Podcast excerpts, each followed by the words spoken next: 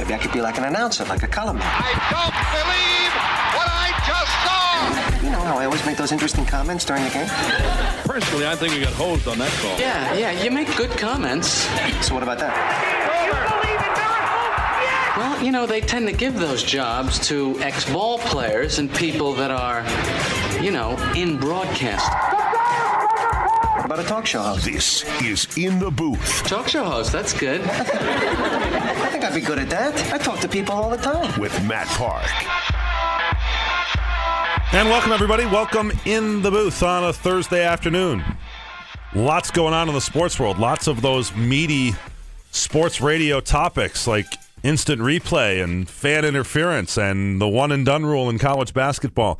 All fair game and all things we can touch on today as we continue to preview the Orange football matchup against uh, North Carolina. It's in the Dome Saturday. Believe it or not, that is an ACC game as uh, they get together for the first time ever as uh, conference opponents and uh, first time since uh, 2003 overall. So that's coming up as we get set for uh, all of that. The AmeriCU Dino Babers show is tonight as well over at Press Room Pub. Defensive tackle coach Vinson Reynolds will be our guest on the show there, and hope to see all of you out there. It's kind of the official beginning of the weekend, the way we look at it. little Thursday night radio show action and get to Coach Babers' latest thoughts on what it'll take to get it done here against North Carolina. One of the things about this Carolina team, and we talk about it every week, coaches certainly obsess about it, is their personnel. It's been in such a degree of flux. We'll see if Dave Archer of the ACC Network can help us with it to any degree. They've had to turn over their entire roster in one way or another based on injuries, suspensions, etc. They might only have two healthy quarterbacks coming into the game, and they're talking about you know walk on holder type guys that might be suited up at quarterback. I heard the uh, TV reporter from the uh, Triangle area that uh, Seth and Steve had on earlier saying maybe they'll just snap it directly to their best athlete as a wide receiver named uh, Anthony Ratliff Williams. So I think at this point you got to prepare for anything and everything come Saturday. Of course, that would be one of the tactics you'd use, right? If you knew you had nothing at quarterback. And you saw, by the way, you saw Pittsburgh use kind of the Wildcat concept to some effect. Maybe you just say it for the idea of getting Syracuse to uh, lose sleep and prepare for more than you'd ever even intend to run. But uh, the other thing is maybe you actually do pursue those uh, types of plays and put the ball in the hands of your playmakers, as the Orange uh, clearly have struggled in stopping the run the last two weeks. It certainly puts them to the test. How well did they use the bye week, and uh, how much have they improved in terms of tackling and fundamentals on that side of things? But we'll begin today, of course, with last night's American League Championship Series game, and what a game it was. Really, all of the postseason series, um, aside you know a couple blowouts, sweeps, and whatever in the first round, these league championship series have been good. And right now, in this case, the road team, the Red Sox, winning in Houston to uh, really put them in the driver's seat. Last night's game hinged on a play that is exciting either way you look at it. It's a fly ball into right field where Jackie Bradley Jr. I'm sorry, uh, Mookie Betts goes uh, back to the wall. By now, you know the deal. He uh, makes some contact with the fans. The ball's over the wall, and it's ruled an out instead of a home run. That not only hinges that game, it may have hinged the entire series. And then still, the Astros have an opportunity, uh, trailing eight to six with the game on the line and the bases loaded. One other play, had it gone the other way, hinges certainly the game and maybe the series. So let's walk through it. The first is uh, here early, this uh, fan interference call, as it turns out to be. And uh, this is how it sounded on TBS with Brian Anderson last night. Altuve, right field, back there. Betts at the track. He leaps, and it is out. It's off a fan. No, they're saying off of Betts. It is in play. They may be calling it interference. I'm trying to get a read on the right field umpire here. Joe West made a couple of calls. One, it was an amazing leap by Mookie Betts. We're going to see whether it hit in his glove or it hit a fan's hand. That will be the big issue. Mookie with the jump, he had it measured. It looked like he was going to catch it, and he gets stopped from hmm. catching it from the hand of the fan. The fan closed his glove, closed Mookie Betts' glove pre- prematurely because it pushed up against the leather. So that's uh, really a pretty good synopsis of it, encapsulating the whole thing. Brian Anderson and Ron Darling on TBS, and you get the various players involved. So Altuve hits the ball. He winds up on third base. Coulda, shoulda, would have been a home run from an Astros perspective. Mookie Betts looks like he's going to make one of the greatest catches in MLB postseason history. We'd be talking today about how great a catch it was. And then fans happen.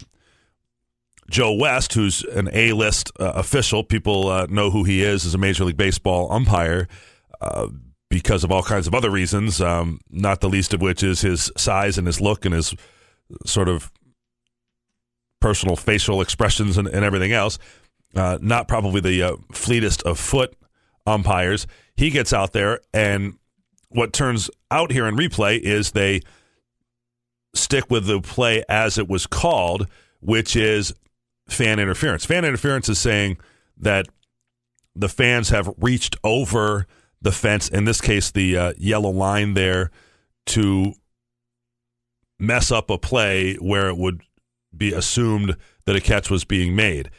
The player has no actual right to reach into the stands to make the play. Now, they, that can happen, but if a player does reach in and collides with a fan and doesn't make the catch, that's the player's problem, uh, as long as the fans are not reaching over. Paula, you uh, took to Twitter. You had one of the. There's a lot of different things that people have put forth here. You had one of the uh, common points of view, which is, look, if that's the thing, don't let players or don't let fans sit there. And here's what I'm about to tell you: that's going to happen in the next round of stadiums or in renovations and alterations. They're going to say, look, this could have been a really exciting, awesome all time play last night by one of the best athletes in Major League Baseball. Mookie Betts hops up off the warning track. He's not that big, and he's up over the wall, and for all intents and purposes, should have made and, and nearly did make a home run saving catch, and the fans followed up. I think in the future, you're not going to be able to see fans seated within an arm's reach of the fence, whether that means they're going to just build stadiums differently or seat people differently or kill some seats. That's going to happen. And that's not really a net gain because obviously it's pretty awesome to sit there. So that's one of the things that's uh, that's going to happen here. But uh, the, the issue I have is it's human instinct.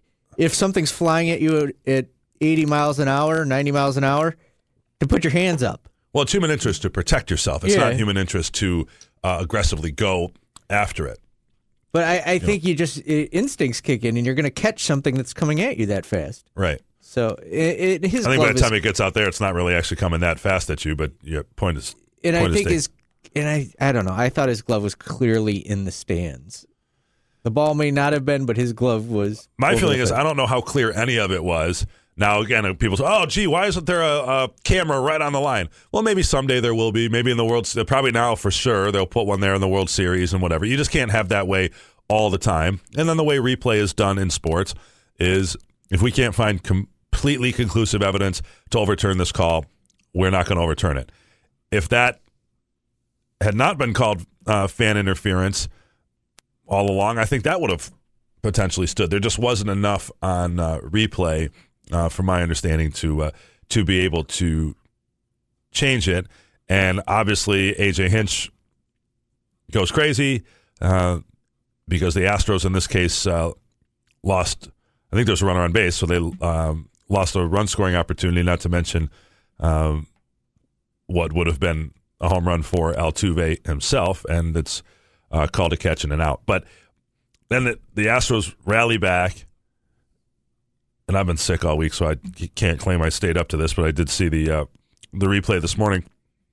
And what a catch this is by Andrew Benintendi in left field for Boston. They have an incredible defensive outfield with Betts, Benintendi, Jackie Bradley, uh, and this is a ball that he's making a pretty risky play on. If he elects even to play it on a hop, you're giving up certainly one run, maybe two, which would have tied the game. If he misses it in a bases loaded situation, ball game, and he goes for and makes this catch, bases loaded down to the Astros at the plate. Kimbrel deals. Bregman in the air, left field. Benintendi dives, and he makes the catch. Oh, what a play! Game saver, Andrew Benintendi. and Benintendi hangs on with uh, the tremendous grab there. So, so blown away were the Red Sox on this that uh, Colgate graduate and longtime Red Sox radio announcer Joe Castiglione lost it. He's walked the bases loaded here in the ninth inning. The young superstar Alex Bregman. Outfielder step to the right, the pitch. Swinging a line drive left field. Benintendi coming on, dives, and did he make the catch? He did. He got it. And the Red Sox win. The Red Sox As. I just went head over heels in my chair. Joe just fell down. oh wow, what a catch by Andrew Benintendi. And they're not going to review it. Unbelievable. What a play. And the Red Sox lead the series three games to one. Well, there was nothing to review, but I could imagine why they would go through the process of saying that because uh, certainly the way some of these games play out, you uh, pretty much expect that now. But he kind of pulled a Coach Mack there, wiping out in his chair. You heard uh, Tim Neverett uh, stepping in to fill in the blanks on that. And uh, this is how the uh, more even handed Jon Boog Sciambi sounded right here on ESPN Radio. The right-hander fires. Swinging a liner, left field. Benintendi dives, makes the grab.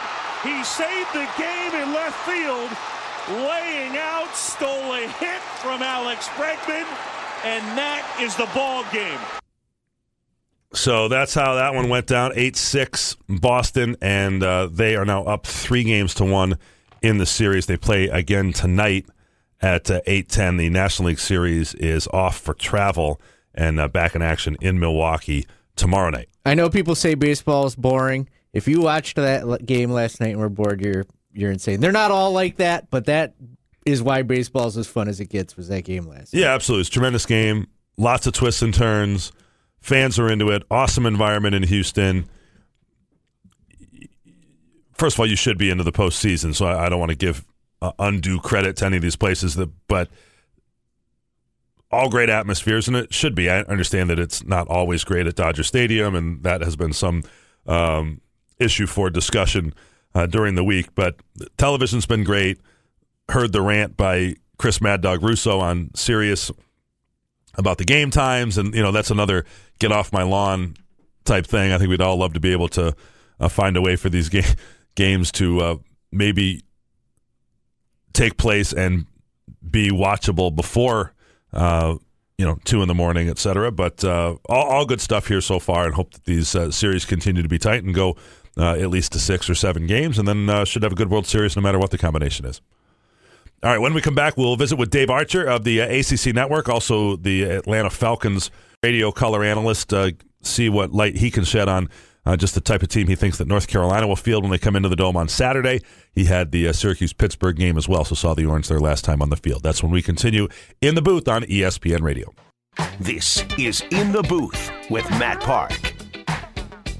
In the booth, brought to you by Bugs Be Gone. Good to have you back with us. We're here one more day this week. Tomorrow, Larry Fedora, the North Carolina coach, will uh, have some of our visit with him on the uh, show tomorrow, getting set for the Cuse and Carolina in the Dome Saturday at uh, twelve twenty. If you opt for the uh, television broadcast of that game, as we know many of you will, you'll hear our friend Dave Archer from ACC Network. He has the call with uh, Syracuse alum Tom Werme on uh, Saturday, and uh, coming off the Pittsburgh game on the road and all that good stuff as well. Arch, how are you? Good, good to uh, Um, have you on. I'm I'm good, man. Uh, certainly, everybody be listening to you, man. Oh, They're on. gonna be watching us. They're gonna be listening to you. That is exceptionally presumptuous, but uh, we appreciate it. They'll they'll be uh, picking up on you. In fact, that that just uh, occurred to me that I, I think Tom, in reference to the Syracuse quarterback, uh, may have mispronounced the comma or something. He referred to it. It sounded like he said Dave Dungey or something, and there was a lot of uh, Twitter geeks reacting to that. Oh, the- really? Yeah. Yeah, talking to me in reference to Some, something maybe, like well, like. Yeah. you know what do you think like dave you know something like that but i obviously tom werme knows the name of the syracuse quarterback and he knows your name is dave so i don't think that he really there really was a dave dungey but that did pop I'd like to think that he would know the uh, the quarterback, starting quarterback for his alma mater. I would like to think he'd know. I that, so. do. Uh, I do think he's quite aware of that. Here's the issue, Yeah. though. I don't think we know the starting quarter. We uh, yes, we do know the starting quarterback in North Carolina, but I don't know that they know who's where half the time. Anyway, this is the the most unusual thing I've seen in terms of the rolling suspensions, the three different running backs, the four or five quarterbacks. What's going on out there? Yeah, it's been tough on Larry Fedora and his staff to try to nail down what the personnel is going to look like for them each and every Saturday. You know, and Malik Carney, who's one of those guys we're talking about, is a is on the field. One of the guys that's been suspended. He's dynamic. He was outstanding against Virginia Tech a week ago. Had two sacks. Um, it doesn't look like he's going to play. Obviously, going to play in this game. It sounds like against Syracuse, so he'll be off the field. And then the rotating quarterback scenario with injury with Surratt and, and Fortin, the freshman, being out, looks like Nathan Elliott potentially will be the guy who gets the start. But Jace Ruder is warming up in the bullpen, if you will, the true freshman from Kansas. So, yeah, it could be a myriad of players that uh, that Dino Babers and his staff's going to have to take care of. So Carney was the one who was supposed to sit out the Virginia Tech game. They have other injuries. There's a, a defensive end named Hopper that was unavailable uh, to go, so they kind of made an appeal. Hey, just this one time, can we, you know, get him out there? And he obviously is an impactful player. It's you know everybody's used the same expression. It sounds like he's not going to go. It, it, it seems to me it's, it's somewhat unprecedented that they've been able to sort of adjust the punishment on the fly here. I think we all common sense would dictate that he's not going to play this week, but sounds like you don't really know until game time. Yeah, I, I'm anticipating not. I've got him on my card, of course, as you will, as will you. Uh, I I'm anticipating him not playing. Is there everything that, that I've been gathering that he will not play? They got a special exemption, as you said last week, because of depleted personnel that they let the kid play. It's really unpre- you're right, unprecedented by the NCAA to kind of I don't know, fluctuate in, in their decision making as far as suspensions. Usually, when you're suspended, you're out, and it's a number of games, and then we'll see you when you get back. You know, one of those kind of deals. But because there's so many, I guess they've they've kind of given them a little bit of a get out of jail free card to a certain extent, which is which is kind of strange. So, but I think North Carolina uh, has played better defensively. Certainly with Carney on the field, they're better. Um, they're going to have to they're going to have to lean on a couple of freshmen potentially that's going to come in off the bench to help fill that because they were good against Virginia Tech. Four sacks, nine tackles for loss. They really harassed uh, that Virginia Tech offense until that final drive that kind of sealed their doom. Carney, seven and a half tackles for loss in just three games played this year, so he obviously has been a beast when he's been available. And on the other side, Tomon Fox all along was supposed to miss this game, and I would still think that he's supposed to, but you don't know for sure. And uh, my understanding is that he is due to sit out two more, so uh, you figure it's this and one more. Carolina's uh, not only lost two in a row and is in a little bit of tough shape with a one and four record, but then has back to back games on the road against uh, teams that think they're pretty good, Syracuse, and then you know Virginia, who's coming off is better this year, it appears, and is coming off that nice win for them against uh, Miami Yeah. last week. Well, man, I think that North Carolina last week, uh, they feel like they're pretty close on offense. And albeit all the guys that are out, and obviously we talked about the quarterback situation, they ran the ball for 235 against Bud Foster's defense a week ago, threw for almost 300 yards.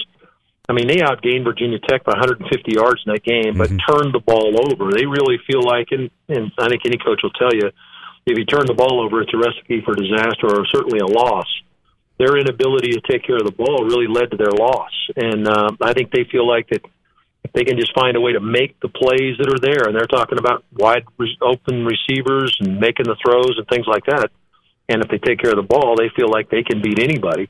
And they certainly are coming up there with a with a degree of confidence based on the way they played defensively. Now, uh, they, they'll argue that that Ryan Willis is a similar player that Eric Dungey is, and uh, I would argue vehemently against that. But um, I think Ryan Willis has done a nice job filling in for Josh Jackson, but he he's not Eric Dungey. So this will be a different animal for them uh, this weekend with Dungey's ability to two way and, and all the weapons he's got. So it'll be interesting to see how Syracuse comes out after their bye and, and tries to get after North Carolina. Our guest is Dave Archer of the uh, ACC Network. We've been talking about all week. North Carolina's minus eight on the season in turnovers, a ton of missed opportunities against Virginia Tech. Had even a couple of those been absent and they beat Virginia Tech, now you'd really be scared scared about this game. I think you need to be scared anyway because really both teams should go into this one knowing that it's not over till it's over and anything can happen. You were at Pittsburgh uh, when Syracuse uh, failed to close the deal on that one, Dave. So you know that uh, really both of these teams are going to need to play to the final whistle. Yeah, I don't think there's any question about that. I think that this, this the bye week came at a good time for Syracuse. I think uh, obviously coming off of two really physical games, Clemson, and then going into to Pitt game that I felt like you know for all intent and purposes you guys are going to win that football game, but it's been the inability to stop the run game in the last two games. Uh, the opposition's run game. Obviously, Clemson went for almost 300 by Etienne, and then last week two guys go over 100. Two weeks ago, last two guys go over 100 for Pitt. So when I say that the the bye week came at the right time, I think because they're not overly deep on the defensive front. You got two great fire breathers on the edge in Coleman and Robinson. I think it was a good time for them to kind of get a breath of fresh air, get back, step back, get some rest, and get ready because that's what people are going to try to do. They're going to try to they're going to try to get after Syracuse in the run game and try to exploit which might be a little bit of a thin area, not not the thin in talent, but thin in bodies to play up front. So I would assume that's why North Carolina will try to attack. Well, it's Syracuse's weakness against North Carolina's strength. I think. Uh, from a Syracuse perspective, that's got to be the thing you're most concerned about. That Carolina wants to run the rock anyway. It's what they feel like they're good at. And what can you tell us about the assortment of running backs here, Arch, with Michael Carter, who got the bulk of the carries the last time out, had a great game against uh, Virginia Tech, something like 168 yards, but he put it on the ground uh, in the most important moment of the game. Yeah, Carter is the guy. That, the sophomore is the home run guy. The kid out of Florida. Uh, got great speed. He's not a big guy, five nine, one ninety, one ninety five, but he does have great speed and his ability to heat you up. And once he gets on the perimeter, he's a problem. Antonio Williams is the transfer from Ohio State. That's a bigger body guy that they like to pound to the inside. So um, two distinct different running styles. Antonio Williams doesn't have a lot of shake to him, but he does have a lot of pop and power. Um, and then Carter comes in as that change of pace guy, or vice versa, with the great speed. So it is a nice change up, and that's why you kind of wonder uh, is the quarterback thing unfolds in this game. If Nathan Elliott, who's not a runner at all, at quarterback, he essentially may be replaced by Jace Ruder, the true freshman from Kansas, a dual threat guy that can run it much better than he can throw it, but they feel confident in the ways he his ability to throw it based on what they've seen in practice. Maybe you see the guy, the quarterback, and give them a two way go in the run game to try to affect Syracuse like you're talking about. But uh, uh, based on what uh, I heard from the coaches and talked to them yesterday, Michael Carter's bounced back. At, you know, you worry about a young guy laying the ball on the ground, and essentially that the game that's the play that maybe decides the game. Uh, they said the kid came in with a great attitude and was ready to go. His teammates picked him up, so we'll see how he handles it if he lays it on the ground again. Yeah, he averaged uh, last season just under six yards per carry, had eight touchdowns as a freshman last year, and uh, has been very productive, drawing comparisons uh, to uh, Giovani Bernard, who's uh, one of the best uh, recent Carolina running backs and had a good career with the uh, Cincinnati Bengals. Dave Archer, our guest, also calls the Falcons games on Sundays and has a feel for certainly what NFL talent looks like.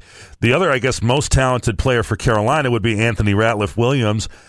Two kickoff return touchdowns last year, and certainly Syracuse has done a nice job of mitigating any return game in punts or kicks. But w- what type of impact can he make?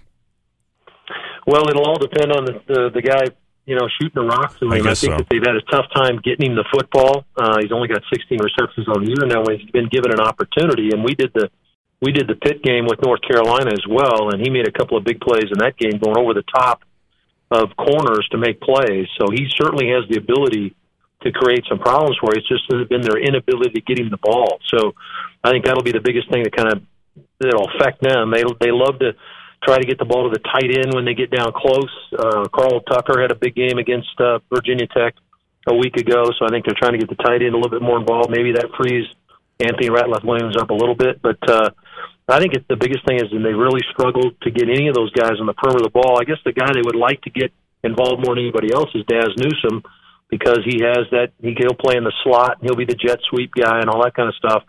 He's a guy that uh, has some home run ability in him Uh, those are the two guys, Ratliff Williams and Newsome on the perimeter, that, that can create a problem. Newsome had a big drop in the uh, Virginia Tech game as well, but does lead Carolina with uh, 18 catches on the year. Uh, league wide, uh, on the whole, here, Arch, only three other games in the conference this week, but uh, one might be the biggest game, is the biggest game in the league uh, so far this year, and that's uh, NC State at Clemson, which is a, a 3:30 game. Should uh, get rolling just when our game ends, and big doings there, big opportunity for the Wolfpack, who the last trip down there came close. Yeah, they've been close the last couple years, man. They really have. Obviously, the game you're referencing is the 16 game when they went down there and had a chance. Actually, had the game on the foot of the field goal kicker. And he missed a kick there in regulation, and then Deshaun Watson found a way to win the game in overtime. Uh, last year's game was a good game as well. Tavien Feaster had a late touchdown run, a big long run that, that kind of set the table for Clemson to get out of uh, Raleigh with a W. So NC State's played them close. It's a really classic matchup between you know that that really good offense in NC State against the the immovable force, if you will, um, uh, that defense. So when you talk about Finley being as good a passer he is, and how good Clemson is getting after the passer, I think uh, NC State's converting sixty percent on third down, which is unheard of. You know, Clemson's only giving up like twenty seven percent on third down. So the fun matchup there. The, I think the part in this game that people are overlooking is the fact that NC State's playing pretty good defense as well. Mm one of the best in the country in red zone defense and keeping people out of the end zone. And with all those people that went to the National Football League and left school for Dave Doeren's team, they're pretty good on defense. And I think Clemson uh, better not go to sleep on that. But I think Clemson's ability to two way go it, throw it and run it, is going to maybe trump Ryan Finley just throwing the ball because NC State's really struggled to run the ball this year. Yeah, that's a good one. Three thirty on uh, ESPN. The uh, Syracuse NC State game, which is to follow next Saturday here in the Dome. That uh, kick time has not been determined yet because really they're waiting for the result of that one. If uh, NC State pulls off an upset there, now you're talking about a top 10 team uh, coming into the Dome the following weekend. And NC State's got a lot of good personnel, and they also benefited, obviously, from an early cancellation against West Virginia, a game that I would guess they would have lost, but you never know. Uh, West Virginia has just suffered its first loss, but uh, State could be having a special season. Uh, who was it? Who was it that uh, beat West Virginia? Do you remember who won that game? Uh, let's you know, see. Uh, we don't. Was we that, don't, was that, that was Iowa State? Was it? we, we, don't pay much attention to those, that flyover stuff out there. Now, just coincidentally, Arts, where did you play your college football? I, I happened to play a couple of downs at uh, in Ames, Iowa. So oh, okay, that was there you a, go. Yeah, that was a good win for Matt Campbell and his crew. Yeah, how that works out. In fact, that game wasn't close, right? They shut down uh, West Virginia. I think had only 14 points in the game, and I saw where Dana Holgorsen afterwards is like, you know, we're we're on some days we're the best offense in the country, and on some days we can't move it an inch. Yeah, Heisman Trophy candidate Will Grier threw for 100 yards in the game, wow. 11 to 15 for 100 yards. So, yeah, they got after him. But uh, I digress to bring up Iowa State here in this, in this scenario. That's uh, quite all right. I love it. But uh, very good win by your Cyclones, and they've had a knack for uh, picking off uh, the Giants here once in a while in, in recent years. So, uh, good stuff. Credit to you and your your crew there at at Iowa State, and maybe onward and upward for, for them. So, appreciate the time as always there, Arch. safe travels to Syracuse, and we'll see you in the press box on Saturday morning. I look forward to it, man. Thanks for having me on. All right, Dave Archer of ACC Network. You can catch he and uh, Tom Werme on the television call of the game Saturday afternoon. Of course, we'll be right here, Adam Terry and the crew, with uh, Paulie Sibilia and Brian Higgins and the entire gang. Yeah, Can't wait to get out of here. Yeah, I don't know if we want to. Can't plug Polly when he can't get the buttons straight here, but uh, yeah, but Arch is gone, and he's not going to hang on uh, into the commercial break seemed like I had one other thing I was going to throw out about, about uh, Carolina's personnel. They're talking about you know additional quarterbacks. Their holder is the son of Les Miles, the longtime very successful LSU coach. Of course, I guess not uh, successful enough for uh, their taste because he's not the coach there anymore. But uh, that's Manny Miles, and he's like fourth or fifth on the depth chart, kind of a, a walk-on quarterback type, and he's now kind of on the list because two other quarterbacks are lost. Nathan Elliott has not exactly uh, been a world beater so far for Carolina, but uh, then they could go to another freshman, and they've got some issues at those positions. Look for Carolina, obviously, to focus on the run game come Saturday. So, an interesting matchup where Carolina will look to lean on its strength, which happens to be uh, picking at Syracuse's weakness all at once. We'll try to keep uh, abreast of the personnel for the Tar Heels as best we can because of uh, some of their things with suspensions and injuries they haven't really lined up uh, with the same team any given week from uh, week to week. And we'll hear from Larry Fedora, the Carolina head coach, on tomorrow's show. Back with Do We Care when we continue in the booth. This is ESPN Radio Syracuse. Do we care? Interesting. I doubt it. No, wait, the other thing. Tedious. But we will do this segment anyway. The NBA plans to offer select players a professional path to the G League with a $125,000 salary to play in the G League for a year as an alternative of going to college.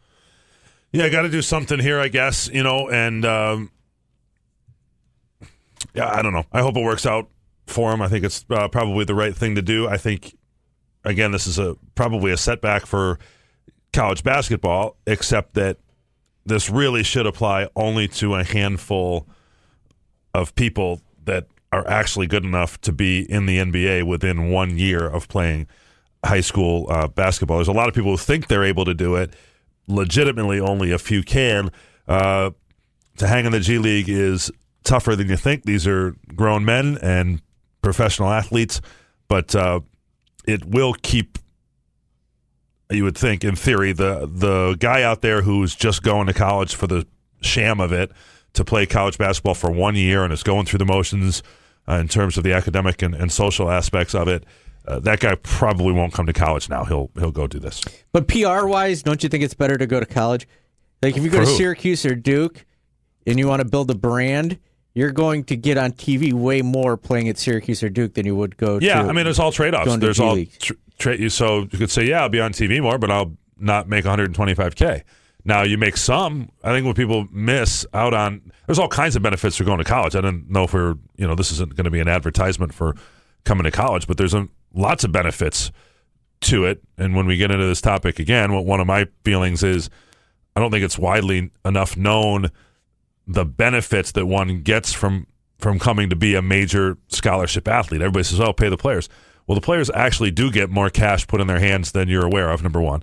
Number two, everybody's underestimating the value of a scholarship to the types of institutions that we're talking about, et cetera. That's probably a discussion for another time. But uh, you know, this is an alternative. We're clearly trending uh, to the point where one and done really won't be a thing. There, there won't be the requirement to uh, go. Not technically, there's not a requirement to go to college now either, but you can't go directly uh, from the NBA to high school, and there will come a time here in the, the near future where you will be able to be a professional uh, one year after a high school player. It came out following game three of the ALCS that there was a man employed by the Houston Astros standing right next to the Indians during the dugout during the ALDS and then the Red Sox during game one of the ALCS. And the Red Sox and the Indians accused this man of, of, of stealing signs from their dugout. He was removed by security both times. The MLB, MLB investigated it and concluded that the man was monitoring f- the field to ensure that the opposing team wasn't violating any rules. So he w- broke rules to make sure nobody else was breaking rules. Right. Um, I'd like to read more about it to to be and have a more informed opinion, but this is not good. It's it's obvious that it sounds like the Astros here have been kind of caught. My understanding and some of the stuff I read through quickly this morning was that uh, other teams around baseball are saying, "Whoa, they haven't stepped out and, and punished this guy more uh, severely," and that uh, the commissioner's office is missing an opportunity here to uh, put an end to this. I've talked about it on this show and other shows before. I'm all for legitimate old school sign stealing. That's why you have signs. If there wasn't some sort of uh, secrecy and nuance involved in this, then we wouldn't even have the catcher putting down fingers. He would just say, "Throw the fastball, please." You know. So there's got to be some sort of deception in this. Um, but and that's why people speak with their gloves over their face and all that. Everybody's skeptical about who's looking in and you know that type of thing. But once you bring in technology to it, you bring in the uh, somebody with a binoculars and a computer in the hotel in Toronto looking down on the field. You got this uh, guy in the the dugout. Come on, that's that's unfair. You shouldn't have to go to that point, and uh, that type of espionage clearly should be done away with. Outside sources and technology definitely should not be used in science. Unless you're going to make it for everybody, and the problem with Yeah. that is then it's going to bog down the game to such a degree that it's just going to be a bunch of robots out there, and that's no good either. Uh, Kh- Khabib and Floyd Mayweather might be the next boxing and MMA uh, crossover, I guess. Uh, Khabib called out Floyd Mayweather after his fight against Conor McGregor, or a couple days after, saying that he wants to fight the other man that's undefeated in, in fighting. And Floyd Mayweather seems to want this to happen. He says, "I'm my own boss. I can say what's going on. I can. I can't say what's going on Khabib's end, but on my end, we can make it happen." Yeah, whatever. I mean, let them beat each other's brains in for all I care. It's not something I follow uh, very closely. Mayweather is obviously a despicable human being, but uh, has made a lot of money and is very provocative and, and interesting. The boss had us over to his house the last time uh, this went down, so on the assumption that he's going to do that again, I'm in. I'll, I'll bring the wine coolers or whatever it is that wine uh, coolers. Kind of, a, kind of a shot at the shot at the crowd that was over there. But uh, no, I will. I'll be there. I'll watch. I'll be part of the machinery here that uh, partakes and encourages uh, this stuff. But I don't pay attention to it uh, day to day, and I could take or leave it. I like a good steak. That was good. It was meal. good. It was a good meal. Yeah, I'll Yeah. go again. I probably won't get invited again. But yeah, well, again, who knows whether he'll do that a second time? It was kind of a novelty though. One one time. In fact, our coach uh, guest tonight on the Dino Babers show, Vince Reynolds, was invited to that uh, party at the boss's house. Would be nice to uh, see him again. Maybe we'll have to ask him if he would come to a, a party for Khabib and Floyd. Floyd and Khabib. That makes for a great logo. Back after this on ESPN Radio. This is In the Booth with Matt Park. Just the last couple of minutes of the show today. One baseball game tonight. That'll be on the AM side. ESPN 1200 will have the Red Sox at the Astros. That's game five of that series. Boston could win it, clinch the series, and more power to them. You win three games on the road, geez, then uh, you ought to have a short series and some time to rest before the World Series. Not that that would all necessarily be a positive, but they can win three times in Houston. You uh, tip your cap to them and you move on. The uh, NFL weekend starts tonight with the Broncos and Cardinals. You can hear that game on the FM side, ESPN Radio 97.7. That is uh, right after the Coach Dino Babers show, which will actually be on TK99. Coach and uh, Vince Reynolds, the defensive tackle coach, will be his guest at the tail end of the program. But we'll uh, look ahead to North Carolina and get coach's perspective on how they've gotten ready for this one and what it'll take to get it done on homecoming in the dome. We thank Dave Archer, our guest from ACC Network today. For Tommy and Paulie, I'm Matt saying so long. Thanks for listening. Back tomorrow at 2 in the booth on ESPN Radio.